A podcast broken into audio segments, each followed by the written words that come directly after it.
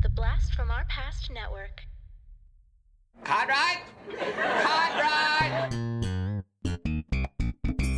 Hello, Newman. This is so fing good. Nothing for you.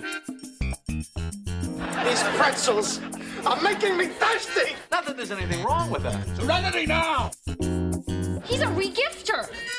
Well, let's start the insanity. Mm, Giddy up. Welcome to Cartwright, a Seinfeld podcast. We are two super fans giving you every single episode of Seinfeld back to back to back to back because we love Seinfeld. You love Seinfeld. I'm Adam. And I'm Corey. And today I'm a fan of shoes, my man. Botticelli shoes, baby. Botticelli shoes, which are a real brand of shoes that I checked in. They're an Italian made, expensive ass shoe. oh, good. I'm I'm you know, the last episode I was curious with all the restaurants and everything if like if those were real. And then this episode I wasn't quite sure if the Botticellis were real, but they are, and that's what are. that's why everyone is so Okay, okay, now I get it. And they're expensive, right? They are expensive. They are like handcrafted Italian shoes, basically. Okay. If, if I wanted to buy a pair just looking around here, just very cheaply, about $500 for their cheapest. Holy shit. Yeah, so no What- wonder what's the Elaine- most what's the most you hmm. ever spent on shoes? God, not that much. I'm like a fifty dollar shoe man. like I, I don't spend much on my shoes. Yeah. I think I had to like really buy like a nice pair of snow boots when I was living in Denver, and that was a little bit more. But that's it. Like that's the that's the only reason I would spend more is because I needed to walk in the snow. Um, but besides that, man, I I, I just I buy them cheap and I use them up and then I use them to death while they're barely clinging on to my fucking feet, and then I'll get and then I'll buy the next one. Gotcha, gotcha. Shoes are, are utilitarian for you then. Yes. Yeah. Uh, all right. Uh, well, first, let's tell everybody we are talking obviously about the episode entitled "The Shoes." Season 4, episode 15. It first aired on February 4th, 1993. Corey, could you please please give us your the synopsis, and then could you give us uh, the highest price you've paid for shoes? Of course. um, the shoes. Jerry and George lose their TV pilot after sneaking a peek at the NBC executive's daughter's cleavage. That was a mouthful, just like the cleavage. Oh, Corey! Oh, Corey. oh. Elaine thinks everyone's obsessed with her Botticelli shoes. And they are. Dude, I I like good shoes like I like Adidas and whatnot, but I will always buy them on sale. So mm-hmm. I'll buy them for like, you know, a little bit less than 100. I'll pay like 80 or 90 for a nice pair of shoes, but I have a hard time paying more than 100 for something, you know, like that. I just I'm like, you know what? You're going to walk on it. It's going to get destroyed no matter how nice you keep it. It's hard to say I'm going to pay $100 for something that's literally going to be destroyed.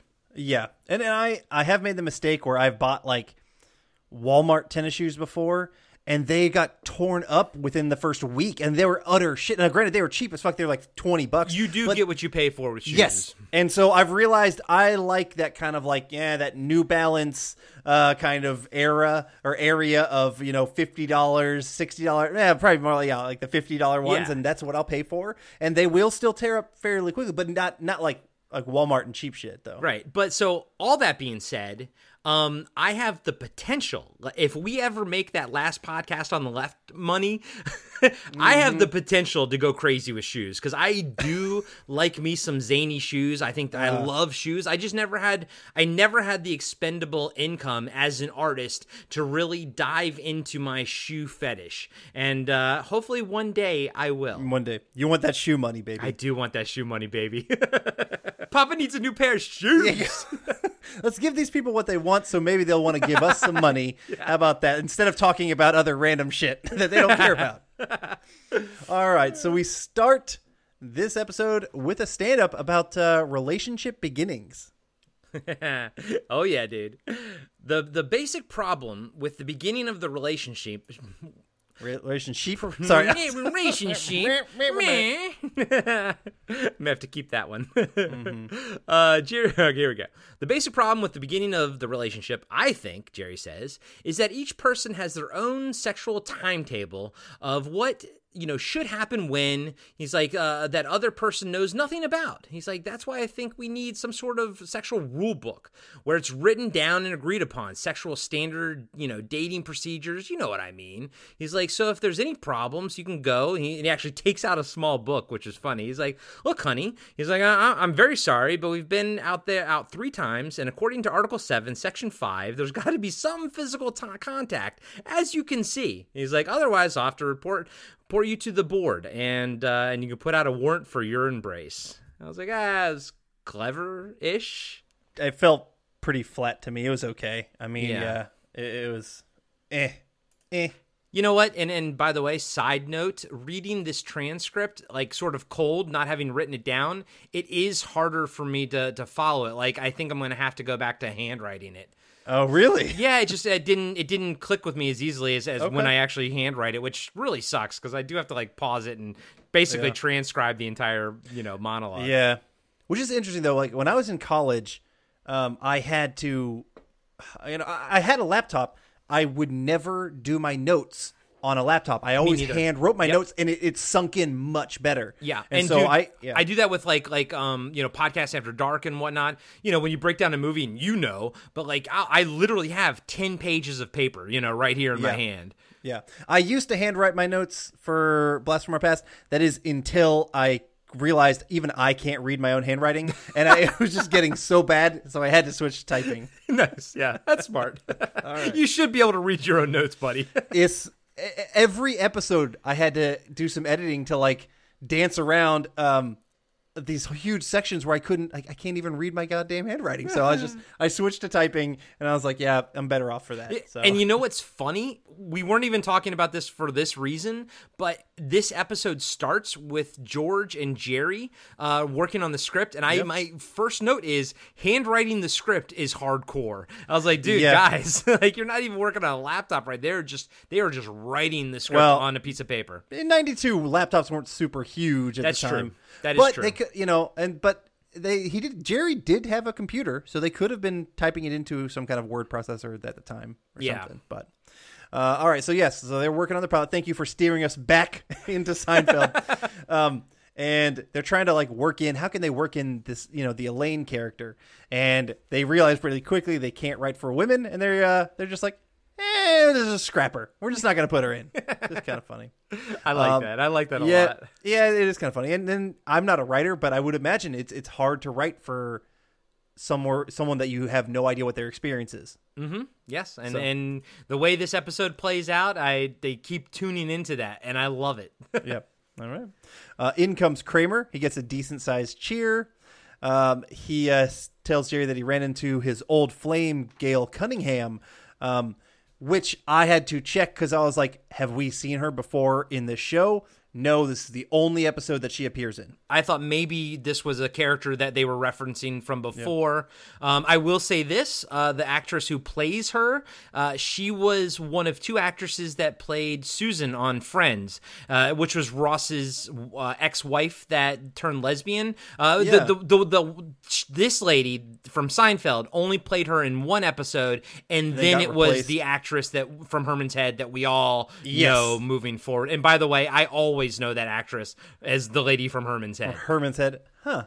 Okay. Remember that old that old it was like one of the first Fox shows uh, that when Fox launched back in the day. I do not. No, I can guarantee you, most of our people don't know what the hell Herman's head is either. I guarantee you they do. So guys and gals, leave us a comment on this episode. Who knows about Herman's They're Head? with me. Come on. They're with me. They don't know Herman's head. All right, so uh, Kramer apparently snubbed her because uh, you know she was eh. She would she ref- refused to kiss Jerry after three dates, which honestly, after three dates, a good night kiss, that would make me want to not date you anymore either. Like that would be Yeah. Yeah. Yeah, I mean clearly an, ob- if- an obvious sign. Yeah, it's an obvious sign. If if we're not hooking up after 3 dates, I'm not even, not even asking. You don't have to hook up after three, but like not even getting a kiss after three is ridiculous. Oh, I mean, I'd I'd say not hooking up after three dates is pretty ridiculous. I mean, but no, but like oh. you said, no, like you said, clearly it's an indication that she's Yeah, not into Jerry. You know? Yeah, yeah, true. yeah true. All right. So uh, I hook up quick, Mo- baby. Or I used to. You hook, apparently now. you do. You used to. Yeah, exactly. You're married. Yeah. I, I've I've had times where the hookup took a lot longer than three dates, and other times where it did not. Okay. I'm all over the place, man. I'm everywhere. Uh, all right. At uh, at Monks, Elaine is upset that she isn't included into the pilot. Gail busts in and uh, Ga- you know- Gail Bustin is wearing a blossom hat. yeah, exa- oh my god, it was strange. Like, I didn't. Why did I have no idea why the hell she wore that? It was almost like she was in incognito. Maybe she was like, I don't know, trying to stalk Jerry or something, and that was part of her uh, her incognito. Um, you know, That was just Wardrobe. 90, 1993 madness right there. yeah, true. Uh, and she, uh, you know, tells Jerry that she's upset that Kramer snubbed her. And she uh, she compliments Elaine's on her shoes, which are from Botticelli's, which we've already mentioned. Um, which at the end of this conversation, you know, when Gail goes away, Elaine is apparently all embarrassed uh, that you know that she was asked about her shoes. Which Elaine's demeanor and her whole thing in this entire episode, I'm just flat out saying I did not like. It didn't make any fucking sense to me. But like, so she said she was all embarrassed because like, oh, are those oh th- are those Botticelli shoes or whatever, and uh, you know, and and she was like, couldn't you pick up that I was embarrassed? And Jerry's like, No. no. I guess that's why you're not in the pilot because you can't write for a woman. A woman, of course. It's, funny. I know, it's a 'cause funny he- line. Eh, because he says something great. He goes, he goes, I know you're gonna, I know you're gonna say something next, but I have no idea what it's gonna be. And it's so true. This whole entire episode, this was, uh, you know, Myra was kind of watching this one too, but it didn't elicit as much of a response uh, as the previous episode did. Mm-hmm. But um, but I, I felt that this was very applicable because I truly have no idea what's going on inside women's heads. No, that's true. We ha- we know nothing about women. Um, we've been them. We were both born from women, and we've been around women all of our lives, and we're married to women. We don't understand them, and we never will, and that's okay. That's and that is okay. I've come to that conclusion that Yeah. that is okay. Yeah. um, but uh, j- just Elaine's Elaine's back and forth and that kind of stuff on the the shoe situation befuddles me for Oh, sure. I have no clue. I have no clue why she would be upset by it. Um, Why would you buy wife- expensive shoes and then like when people recognize that they're expensive shoes, get all upset about it? Yeah, Uh, I, I no clue, no clue at all. So Yeah. and I asked my wife; she didn't know either, but she also doesn't really buy expensive shoes. She's not like a an expensive shoe person, so I, I don't think either of us get it. Yeah, fair enough. All right, we uh, cut to George, who's with his therapist, who is uh, the same therapist that was friends with Elaine, um, we had heard from in a previous episode. Um, and just, I think George has been going to her for a little bit now, the same Yeah. one that his mother pays for. Yeah, which is a funny, like recurring sort of thing. I think this is uh, third or just the second time we've seen her. But yeah, it, yeah, I like her. like I like her, and I gotta say, yeah. Well, I'll, I'll let you finish the scene out, and then I'll, I'll add what I Sure. gotta add.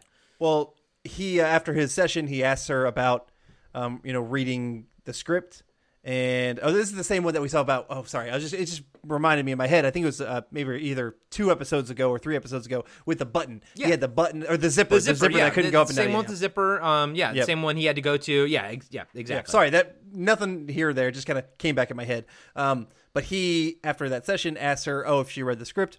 She apparently didn't find it humorous, and then we get a little bit of enter of cocky George here, which I wanted to kind of just smack him, um, where he's just like, "Oh, you didn't find it funny? Well, guess what? Who did? Mister Russell Dalrymple and all this kind of shit." And he he cannot take criticism, which she even calls him out on that, which is so true. There, I know I know so many people who can't take criticism, and it bothers the hell out of me. Now, granted, I, I everyone has their times when they can't take criticism, and I've had mine too. But you have to learn to Yeah. take criticism, especially if you're in an artistic field. especially if you're in in any kind of creative field. And truthfully, I don't do much. Clearly, with my my, my did you just hit yourself in the eye? in my eye. You just got whiskey. I'm like, I'm watching Adam on on Skype like oh. die, and I'm like, what is happening? I went to. I was just like, you know, just looking into like the kind of the clarity of my whiskey, and it apparently moved enough where just like a spurt came right out and right into my eyeball. Jesus, like I'm literally watching him roll around in agony, and now that I know what happened, I totally understand. Oh my god, buddy, But it I'm still sorry. tastes good.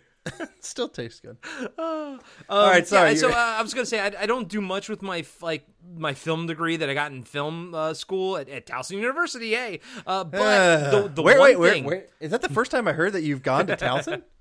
the biggest thing though that I took away from it, it really helped break me of um that insecurity that George has, and and you know what, and actually to the point where like you know what, if I give you something to look at and I want honest feedback, if you just hand it to me and say, hey, it looks great, yeah, that doesn't help me. You know what I mean? Like I, I want actual feedback. But uh, dude, yeah, that's and and honestly, I think that's honestly a real reaction on George's part because he is new to the creative process in the creative field whereas something Uh, yeah. Jerry would understand at this point. But yeah, this is something George does need to get over super, super fast. Now, I, I will say, I do think that the his therapist should not have agreed to read the script. I feel like that kind of over like w- stepped over a line, right?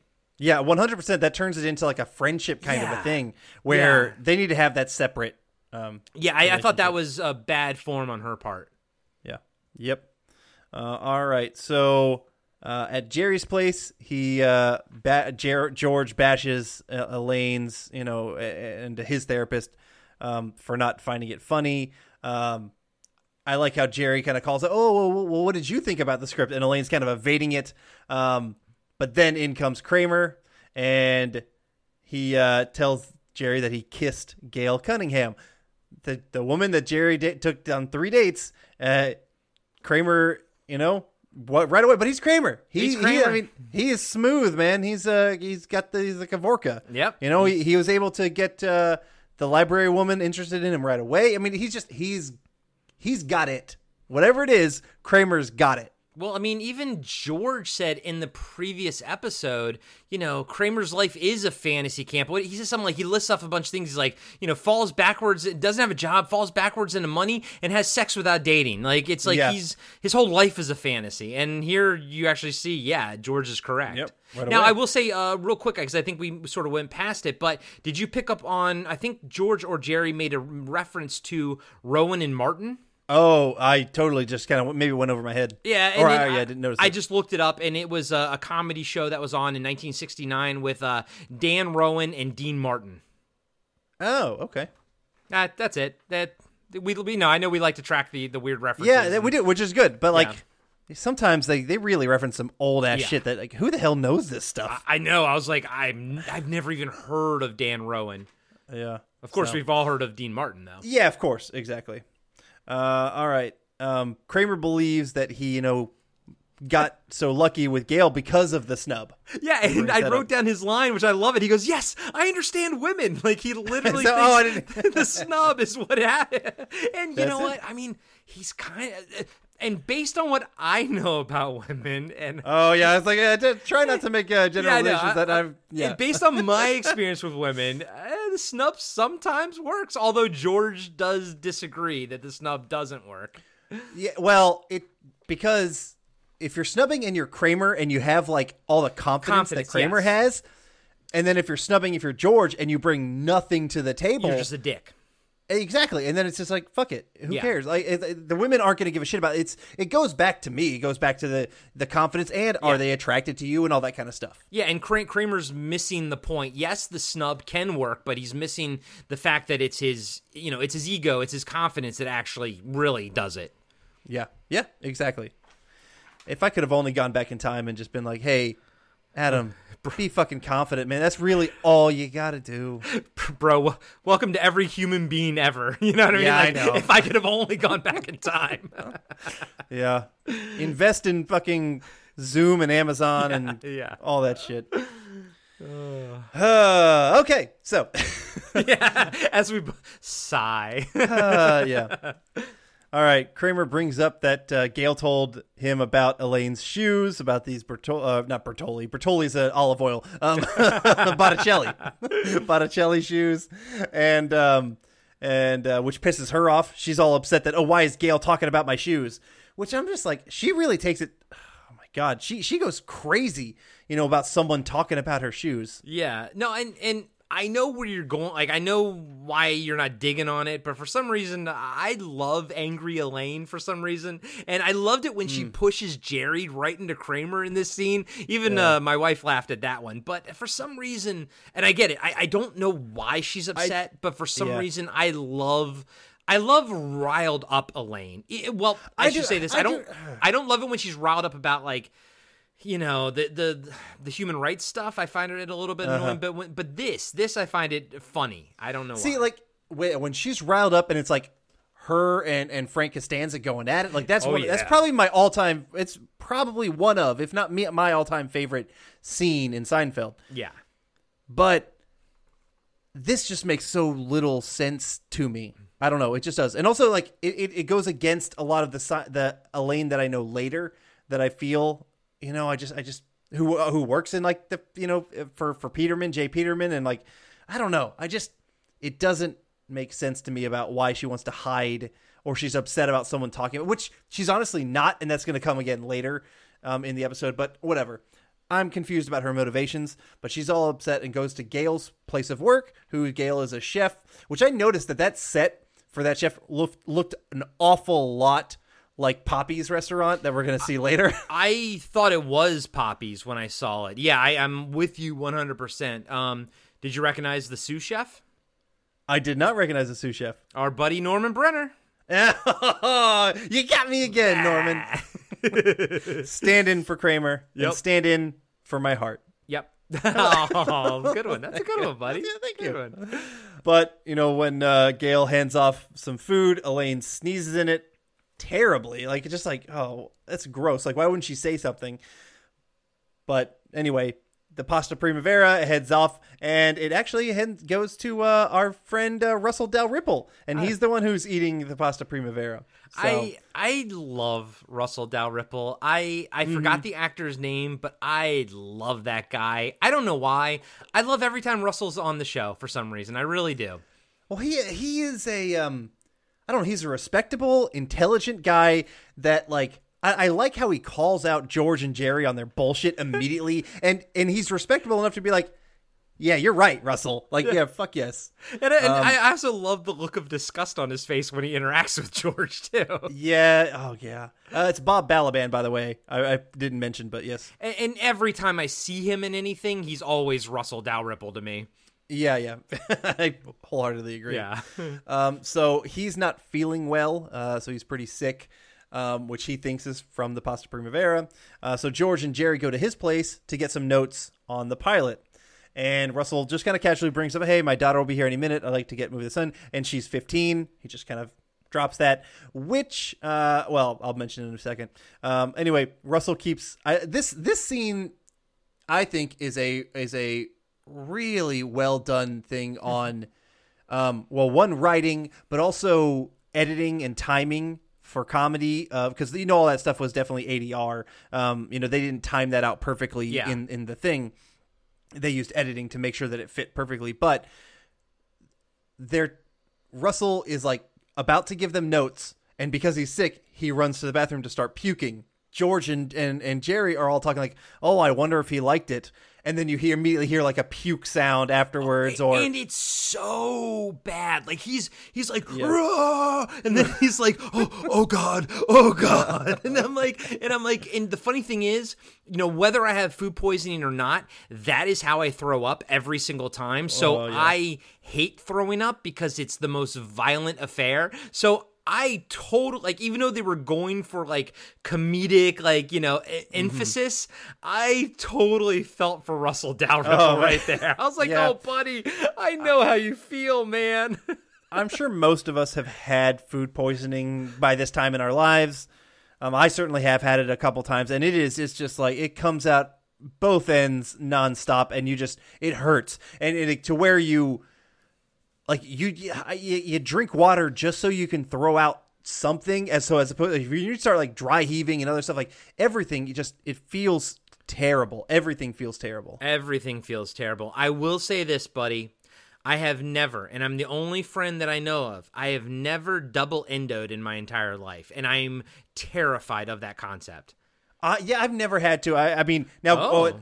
I, I, but I. Oh, you mean you like done the same at the Like, exact same time? Double endo. Yeah, it no, comes no. like comes out of both ends at the exact same time. I've never had to do that. I've never. I was close because I was on the toilet on one end, and I just barely finished when I had to turn around and do the next. Like during it was this was during Oh, a food poisoning. So you it almost was you- close. so you, technically you did it, but you had to like it was like oh my god, you had to. Turn, it was turn I, I was around. sitting down and I have to turn around real quick. I finished that one spot because I knew something I had to puke, so I had to turn around and drop to my knees and then puke it out, and then I then I finished the, the cleaning and whatnot. Man, Ed, that terrible. not a good time at all. no, no, no, no, no, no. And I'm sorry for all of our listeners. Gross, gross talk, but it's real talk. It's real talk. oh god, oh god. But I really did enjoy, you know, when they're just kind of talking like, oh, you know, I mean. You know, I wonder what you know. Did he have any notes? Did he? Do you think he liked this? Uh, you know, the this one character, and then, blah, uh, and it's just like, as Oh, as man. kind of childish as that is, it is really funny writing, and it's really good timing on how they placed all that. Oh no, it works, and of course their facial reactions were all a part of it. Um, Yeah. I- we should add real quick because it'll come back later. Uh, George makes a reference to another restaurant and how his like cousin used to use the Yes. bouillabaisse or something like that as a latrine. Something horrible, but I loved one. I loved Jerry's reaction to George's story. Just he was flabbergasted. That was literally the only word you can describe as flabbergasted. Uh, and he said it. It he does said come in later. front of Russell. Yeah, it does come later. And but uh, George said it in front of Russell. Yeah. So like not like flippantly that um it, just it's it just kind of caught off guard kind Yeah. of thing. In walks the daughter Molly Dalrymple, played by Denise Richards, baby. Denise Richards, who's a gorgeous woman. She was such like a huge hottie from the '90s and like early 2000s. yeah, Um, yeah. Yeah, and even though Did she's you- playing a 15 year old, And I was gonna say, did you look up her her age? Yes, she was right. Around, she was around 21 at the time Yeah. of uh, filming, so Yeah. she's well legal and or whatever you want to consider it. But she, at one point, she takes off her jacket, and Jerry just kind of you know uh, notices attractive. I don't want to say attractive woman because she's only 15. Uh, attractive female in the presence nudges uh, nudges George to kind of like you know take his peek. He does more than a peek. He stares. He he downright like burns a hole through that cleavage because he's staring at it so hard. Which you get a great line, Russell. Um, you know, get a good look, Costanza, uh, when he's coming back. Which is, I mean, this is a, I want to say an iconic Seinfeld moment. Um, just this this cleavage look and, and uh, the call out from Russell. No, I mean it. It totally is. Um, you know, being forty two and she's supposed to be fifteen, I was like, okay. And when I was younger, it didn't. That didn't seem as big of a deal to me. Now I'm like, oh, they could have still made her seventeen, and, and it still could have like the punch. I the punchline still could have been the same. But uh, you know, the the the age aside, it, it's such an iconic scene. And uh, you know, Denise Richards, man, I love Denise Richards always. Freaking, I loved her in Starship Troopers. I love her in Wild Yeah. Things. No, she's, she's freaking awesome. Yeah. She's yours, and she's fun to watch. Exactly. Yeah. Um, but yeah, and, not trying to not trying to sound too creepy. Yeah. Um, just in a very, I don't know, evolutionary sense. If a guy sees something like that, I'm not going to go and grab a 15 year old's whatever. Yeah. But it's just like, and, and I'm not looking for it. I'm not. But it's just like it's hard not to notice it. But even Jerry, I mean, we'll just talk about it now. But even Jerry says it later to Elaine. He's like, "It's bi- it's biological. It's it's molecular. Like we can't not look, you know." And and the thing is, I will say this: eh, the joke lands, you know, even with her being fifteen. It probably and- it lands a lot more for guys though. and it doesn't actually feel that creepy. It, you would think it Yeah. would, but it's because I think it's because we know that George and Jerry are so harmless as human beings mm. that it that I think that's the only way that you can pull this off without it being creepy. Like if they tried to pull this joke off in like the first season, we wouldn't have known that George and Jerry were like not that bad of that. guys. You know, I think it works now because of the backstory that we have with them. Fair enough. You know what? And and we know, yeah. You know what? That's a good point. They are harmless, harmless kind of dudes, and you know nothing is going further from this and all that kind of shit. Where Yeah, even if Yeah. it was like a if, even if it was like a Kramer, I don't know if it would have landed the same. Right, and and because because what would the sleazy version of it would have been if one of them if George like hit on her or something like Yes, that. yes, but, but even George, yep. even George leering the way he did, he never had any intention of hitting on her because he knew that would be wrong. But I guess not looking. Yeah. I don't know. We might be digging ourselves into a hole. I don't know. Yeah, yeah. Let's stop talking about that. Let's talk about um of age cleavage, not Yes. underage cleavage. I wholeheartedly agree with Jerry, and I'm sure you do too. You know, we all know you cannot stare into the sun like that. You have to just you have to soak up your glance, just take a real quick, and then use your brain memory, use your long term memory to just kind of keep it in there as long as you need, and that's that. Because the fear of getting caught is not worth it. Yes, I know. I mean, so I know. It's, take it's your pick, take your glance, but you got to move away real fast. I mean, Jerry even says in the next scene, he goes, looking at cleavage is like looking at the sun. He's like, you don't look right at it. It's too dangerous. You get, he's like, you get a sense of it, then you look away. And you know Yeah. what? Even my wife agreed with that. oh yeah, yeah. Because I don't think I mean women don't want to. They don't want to be oogled at or ogled at, whatever, however you pronounce it. Um, most women don't. Some some probably women do, but like you know they don't want to feel like it's a creepy thing. So if they're wearing their low cut stuff, like and you know part of it is oh wow they're looking to show it off. I'll take my glance and move on. Yeah. Now, my wife was referring to the fact of like when she looks at cleavage, she can't look too long. Oh. and She has to look away. But that too.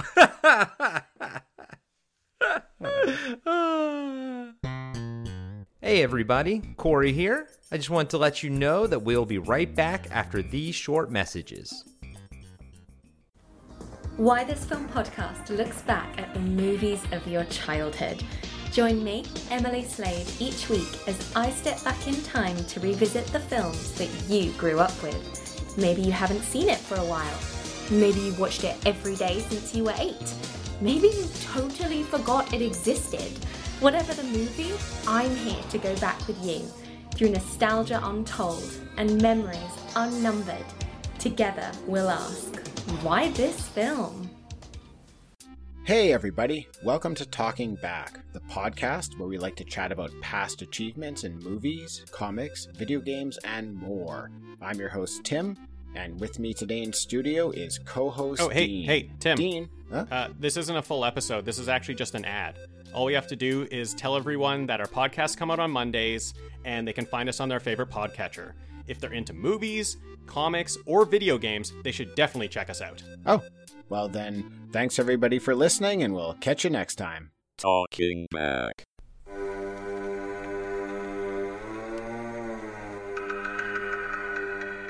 Hey, everybody. I'm Corey. And I'm Zach, and we're the hosts of Podcasting After Dark, a cast dedicated to late night horror and sci fi of the 80s and 90s, often found on HBO and Cinemax. You know, the movies your parents didn't want you watching as a kid. You can find us every other week on Apple Podcasts, Spotify, Podbean, and Stitcher. This is what you want. This is what you get.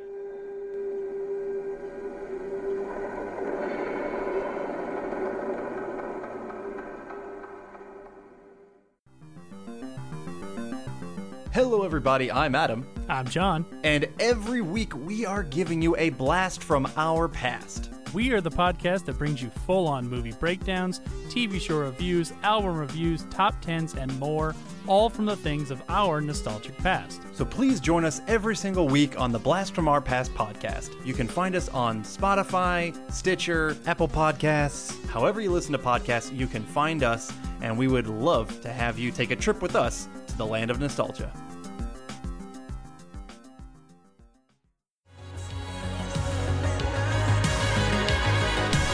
Hey, this is Brent. And I'm Eric. And we are part of the Friday Five podcast. Yes, sir. We cover everything from the 80s to today. We absolutely do. You can find us every other Friday on any of your favorite podcasting platforms. Like any. iTunes? Like Stitcher. Oh, man. This Maybe a little Spotify. Hey, and also check us out on Instagram. Absolutely. So come hang out. I think you'll have a lot of fun, and we will see you there. Yeah, bring your Proton Pack and your Ecto Cooler. And maybe some McNugget bugs. And now, back to the show. Kramer and uh, Gail are there in the hallway, and she's all upset at Elaine for you know coming in and um, you know getting upset at her at her restaurant. Um, she drops that Elaine, you know, s- must have sneezed on somebody's pasta primavera. That's what she, thinks, which is kind of like, uh, you know, they, they kind of realize what the hell happened. Um, but uh, Jerry then gets a call, and it's Russell, or it's not Russell. It's it's someone from NBC It's- who it's- apparently I think it was Kenny or one. Yeah, I think it was one of Something the like that. the executives. yeah, not Susan, Not because no, she got not fired. Susan. She got fired thanks to George. yep. Um, I, I I think it was Mr. Kenny from RoboCop is probably who you Uh, talked pro- to. okay. Um, but Russell apparently canceled the pilot. So they then kind of get this idea of like, oh man, you know, because Elaine's there as well, and they're talking about this whole cleavage stuff, and you know, they have the idea of like, oh, if if, if they can show him that you know, looking at cleavage is uh you know it's hard not to look at it is that distracting maybe they'll you know get him to kind of realize you know their their their mistake and then bring it back. So um they're going to have Gail call them the next time that uh that that he's at the restaurant but she says she wants Elaine's shoes Well, and, and, and that the the funny part was is that Hmm. before they decide on Elaine, they were like, ah, it's not, it can't, but you know, someone not Elaine, and Elaine's standing Uh, like yeah. right there, and she's like, what? What? you know, it was they it was they didn't- funny. it was funny because they they kind of dance around the fact that I'll say um, Elaine isn't busty, and that's kind of what their whole their kind of I feel is part of the joke is they're like oh it's got to be someone but not Elaine. They're kind of what like de-sexifying her, but also I think it's also kind of like a ah, she's really not busty enough to do this, and Elaine's like fuck you, yes I am, and it's And, all I mean, you know and and also like I think it's it shows that you know they don't look at her that much like as a sexual being. She's she's one of the at this point Yeah. she's kind of one of the guys, you know. yeah yep I wholeheartedly agree. But boy, Um, but Boyd is. Yeah, well, uh, yeah. Oh, I, I love this episode. By the way, But I do like uh, that George tries to give a little guilt trip to uh, Elaine right here uh, about, I know, oh, you know, I got my mother in the hospital, which Elaine kind of calls back, um, oh, because uh, she saw you a little, a little, yeah, jer- uh, yeah, and in the, the the the um the subtitles actually it, it, they put J E R and then kind of dash. And I was like, ah, guys, you There we almost go. got it in there. yep, a throw, a throwback uh, to the contest, uh, which is really nice. So, um, at the restaurant, Gail calls quickly that apparently Russell is there. George and Jerry go and talk to him. Um, you know, they're trying to, you know, uh, just kind of smooth things over. Enter Elaine, who is in this very, very, like, this is like an ultra push up bra and a low cut dress, trying to super emphasize emphasize her cleavage. Mm. Um, and at first, you know, he's not really looking. He's looking down at other stuff, and it's kind of funny. Even just like kind of seeing her at the table behind, just kind of like I see her like trying to drop crumbs into her chest, of, like the breadsticks. and- It's kind of funny.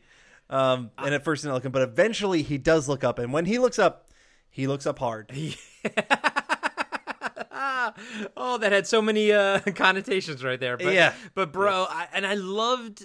I mean, first off, Elaine looked amazing, and this scene is always forever burned into my retinas. But I love, you know, Jerry and George's reaction too, because at first they're also like, "Oh wow," but then Mm-hmm. when when Dalrymple does see, I like how they're like, "Yep, we Yeah. gotcha, we know it," and it's one of those like this this little thing, this thing with her cleavage and everything, I, I feel like it was a little bit sitcom convoluted. I like meaning like Oh, yeah. I don't feel like it would happen in normal life.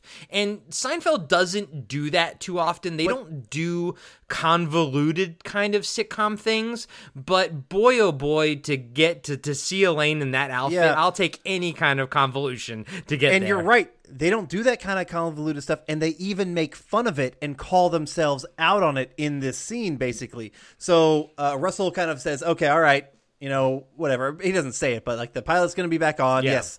Um, and apparently Elaine's going out with him as well, which we're going to come back to later. That's going to be a kind of a big plot point. But Elaine then pitches, you know, oh, how can we get him into get her into the pilot? And she says, oh, maybe it's my cleavage, uh, or you know, lane's cleavage, and kind of distracts the the the butler or whatnot, which is actually going to be kind of part of it. she she does become like a love interest for the butler in the pilot, which we'll see. But Jerry even says, "Oh, I don't know, a sitcom that does that kind of humor. Like, do we really really want to be that? It's too And it was- broad. It was a is exactly. It was a very meta spot because they obviously just did that, Right. And and this they don't typically do that kind of shit. But you know what? It really worked. Yeah. and it really worked with them kind of calling themselves out. Yep. Yep. You know, I think it always works when you sort of call out what you're, you know, you're referencing. And of course, you can't just like all of a sudden look at the camera and say it. It, it only works if you incorporate it, you know, into some sort of organic way. But I, I like that. I do like that. Yep. And then, of course, I think she mentions that Dalrymple's going to take her to some the restaurant that George mentioned that I guess. Bouchard's. Yeah, there you Yeah, go. And then they, what does George say? I recommend you. Uh, Eating the bisque Yeah, so- or something. Yeah, not not the not the the bouillabaisse. Yeah. um, It's which it's, is which is the yeah. it was it's a joke that was wrapped up but honestly like it was late earlier and then wrapped up here but i kind of felt like it sort of went over my head a little bit i thought it was a little too It was- highbrow maybe It was very I don't know. It was it was pretty low played earlier on, and it wa- definitely wasn't highbrow. Um, but it was I don't know. It was it was low played enough to where it's just like eh. I, I would have been fine if they just cut that joke completely. But that's how they that's how they ended the show basically. I, I Um, guess i call it highbrow yeah. because i don't know what the What the, the foods that they're referencing you know like i don't know what that is Yeah. so i'm assuming it's some kind of rich fancy food Yeah, I mean, bouillabaisse, technically, in case you're curious, is traditional. It's like a French. It's a fish stew. Oh. um, from France, from Marseille. So it's a French food. Okay. Um, but it's basically yeah, like a stew thing. And I think we've, as we've established before, I'm uncultured swine, so I have no clue what that is, what Yeah. these things are. Fair enough. So uh, then, to actually wrap us out, we have a stand-up on cleavage and shoes. The mean- entire, you know, thing that we just saw. Everything. Yeah. Oh, this is very applicable. Uh, not just from the show, but you know, in real life too. You guys, uh, men are obsessed with cleavage, and women are, women are obsessed with shoes. Uh, it's the same for both sexes. It doesn't matter how many times we've seen these things. Uh, every time these objects are presented to us, we have to look. That's so true. Uh, well, I don't know for shoes, but for cleavage, yes. Uh, he's like, we can not look to men, and this is, of course, we see this before. This is where the the comedy kind of falls down. He goes, to men, cleavage is the closest thing to a nearby UFO landing. For women, if they buy a pair of shoes they love, it's uh, the closest thing is to boarding the alien ship. I think it's entirely possible that aliens have landed and we and they haven't been able to get our attention because we're so preoccupied with cleavage and shoes. I I like how he ends it with that, but I don't understand what he meant by so uh, for men a UFO is like cleavage landing, but then women getting the shoes is like going on the UFO. That middle part was stupid, but the two parts, the bookends were very applicable. I wholeheartedly agree. Like, yeah, the, the alien stuff's just like, where the where the fuck did that come from? Yeah, no, it's like, I felt like I needed more explanation of what he was thinking about. Yeah. The Yeah. setup was like, oh, this is sounding like a very classic Seinfeldian style joke. Like, oh, and what's the deal with women and shoes? Like that kind of thing. Yeah. And what's the deal with men and cleavage? And then it's just like it kind of goes it, it it just goes in a real off direction. Yeah, with the whole UFO thing, and I get what he's saying. Like, oh, they're here, but we've all we've been too preoccupied with these two things. But it just it wasn't that strong, especially after the, the previous episode, which I loved the stand up for. and Mhm. You were a little lukewarm on it, but I, I just thought this one kind of fizzled out very hardcore. Yep. All right, let's uh, go into our final thoughts on the episode. I'll start this one off. Um, I thought this was another decent episode, pretty similar to the last one. Um, you get a classic moment with the cleavage in here. I mean, cleavage is classic. What can I say? At least the Seinfeld. Denise Richards' cleavage is classic. Uh, Elaine's creepy as that cleavage is classic to me, man. Uh, they, there you go. Um, I honestly did not care for the Gail character and any of that kind of stuff, and I'm not upset that she does not come back to the show at all. I'm totally fine with that. This wasn't a super standout episode to me, but I did find it to have decent writing. I liked that they tried to bring everything back, you know, even with that final joke that I don't think like the bouillabaisse joke really landed all that great. Um, but I do like that they tried and they did the the stuff bringing back. Um, yeah, I, I also man, I whatever it is, I love the stuff that ties around the pilot. I, I, I typically do. I just, I just feel I do because I like. I'm, I'm I'm excited to get to the pilot because I feel like I remember loving that one. Me too. And so I hope I hope it it, it really does land like it is going to in my head. Um, but in general, I felt this was a very middle of the road, decent episode. Had some strong moments, had the majority of it I thought was just okay. And so I kind of gave it that middle of the road, same as the last week, honestly. I gave it three out of five pasta primaveras. Yeah, and and um, you know, I'll, I'll just because to talk about it, I, I feel the same way. Um, it's interesting to note that the last two episodes have been solid, but but the thing is, they're not bad though. So that's that's been nice. The second half of the season has been real nice that we haven't had yet so far any sort of like deep lows like we had at the beginning of the season. But for the most part, I mean, I enjoyed the cleavage, both Elaine's and Denise Richardson's, and uh, and of course, I I, I love uh, Russell Dalrymple, so I love seeing him too, and I have fond memories for the pilot. So I'm like I'm I'm I'm with you. I'm like ramping up to get to the pilot. I'm getting excited about it. I'm I'm happy that we're we're heading in that direction. And there's nothing bad about this episode. It's not you know the strongest one ever made, but you know it it lands, it does its job, and it it gets out. You know it doesn't overstay its welcome. And I'll give this uh 3.5 Botticelli shoes right out of uh, out of five. Yeah. So actually, yeah. So we both had our exact same ratings uh, from the last episode as Yeah. this one. Yeah, yeah. But hey, you know what? I'm glad that they're not a, a two or a one, man. Like, like it's it's like you know we're now living in a post contest world, so we can see what the height of what Seinfeld can sort of Mhm. achieve, and maybe maybe without the contest, we would have thought these were better. But man, it's nice that they're not fucking twos or ones. You know? Yeah. You know it'll never be a two or a one in my mind? And that's an episode of Podcasting After Dark. so how about you how about you tell us all about Pad? Thank you, my friend. I appreciate that setup. Uh, yeah, uh, me and our pal Zach, uh, we have a podcast called Podcasting After Dark, where we talk about cult movies mm, from the '70s, '80s, and early '90s. Uh, movies like The Stuff, Night of the Comet, uh, or but we'll also dive into like The Adventures of Ford Fairlane and uh, King of New York with Christopher Walken. And uh, you know, we have all kinds of cool stuff there. But uh, we also have a couple sub shows there called like Podcast After Dark Watch List, where we had Adam Adam's brother John on there just recently. Not Adam. You didn't I- have me on there yet. Fuck that guy. Fuck that Adam guy. you obviously hate talking to me. I obviously hate you, buddy. uh, but uh, yeah, it's fun, and uh, I just want to say you're still on my in my phone as Jeff's friend. That so I- fuck you. And that is a reference to like season one conversation that you and I had. oh man, but uh, yeah, man, it's it's fun, and we do stuff like interview uh, people from those movies. Um, right now, uh, for free, you can listen to our interview with Jenette Goldstein, uh, who played Vasquez in Aliens. Uh, you know, the the awesome lady with the heavy machine gun, the smart machine gunner, and uh, yeah, it's fun. And uh, you can hear me um, occasionally on the Blast from Our Past podcast. And why don't you tell us about that one, my friend? Well, the Blast from Our Past podcast is very similar to Podcasting After Dark, except we aren't doing like the real cult classics. What me and my brother do, John, we talk about a little bit more of like the uh, bigger, well-known nostalgic shows and, and, and TV or TV shows and movies from the 80s, 90s, and sometimes even the 70s.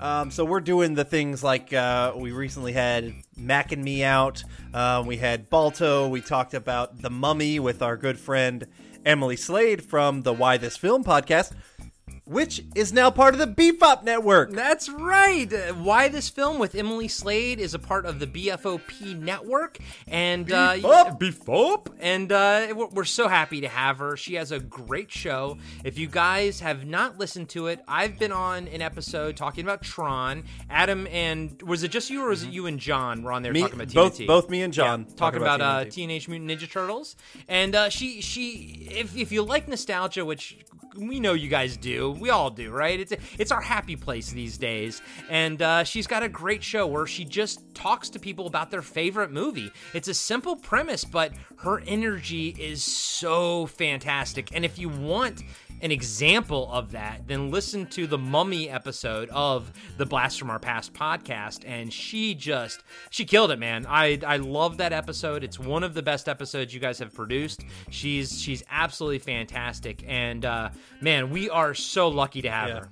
Absolutely, Emily is fantastic. She, I was gonna say she ripped me a new one in our uh, fan casting sec- portion of that episode, where she just does not agree with me. And if you guys know me, I'm pretty loud and I'm pretty vocal about my own thoughts, and it's kind of fun because my brother is usually more of like, eh, he's he's the quieter kind of guy. He'll, he'll go with the flow. it. John will kind of go with the flow and everything. He's not very. he- I get riled up between the two of us. Um, Emily, she matches my energy, and honestly, it was awesome. oh, it was great. And, and, and no, to take nothing away from John. I I love Yeah, yeah. John. He's, Oh, he's but, great. but she was a lot of fun on that episode, and uh, definitely, guys, go check that one out. And uh, while you're out there, if you're if you're liking what we're what we're doing, you know, go check out the ongoing comic book discussion podcast with our pal Tess. Uh, check out Friday Five with Brent and Eric. Check out Talking Back with uh, Tim and Dean. We have a, a, a check out um Throwback Trivia Takedown with with Mm-hmm. Adam and John. We have a nice, fun little uh, network here of, of nostalgic podcasts that uh it's kind of growing. So if if you like what we're doing. Check those out, and you can find all of those shows. Each one of them has their own individual page on the BFOP Network website, and that's BFOPnetwork.com. That's BFOPnetwork.com, also known as Bebop. now, Corey, if you're looking for older episodes of Cartwright, what you should be doing is checking out our Patreon page because we systematically each season um, we will archive our older stuff to put on our Patreon page. You know, we've got a lot of there's a lot of things to, to, to pay for and whatnot for this kind of stuff. But, you know, if you want to go back and listen to our older episodes, it's one dollar a month. That's all it costs to go listen to our older content. Or if you're just now starting this and you just listen to this episode and be like, oh wow, I want to start Seinfeld from the beginning with these guys, you can. So just check out patreon.com slash cartwright and you can find out all of our previous episodes. And whenever we finish up season four, you know, we will be closing out Season season, three. three, Yep. as the free one, and then you know people will need to listen to that. yeah, one. So, the, the game plan is to have two episodes, two seasons, or like like one full season, and then the season we're working on live Mhm. on all the free feeds, and then as we move forward, they'll just start you know falling back. Now I do keep a couple episodes, like I'll keep all the wrap ups um, free Yep. even on Patreon because I don't kind of insert commercials into those, and uh, and of course that's another thing you, you get all the episodes uh, completely commercial free on the Patreon. oh my page. god, all that for just a dollar? it's yeah, but yeah, as Adam said, it's to help you know keep the server costs. That's really what it boils down to. Uh, there's nothing free online, and uh, anytime you have to put something online, it costs money, and it just helps keep us uh, up and running. That's it. We're not uh, not asking for anything more. Just uh, keep us going. That's it. So for Cartwright, a Seinfeld podcast, I'm Corey. And I'm Adam. And next week we will be talking about the outing.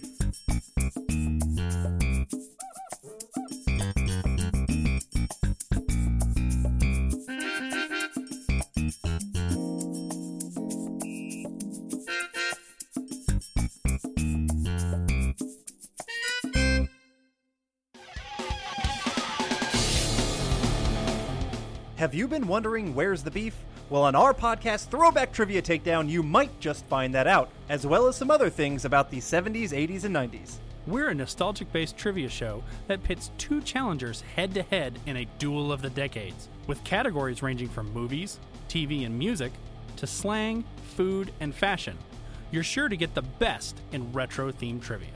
So strap on your jelly shoes, grab a surge, and walk like an Egyptian to your favorite podcast app and check out Throwback Trivia Takedown.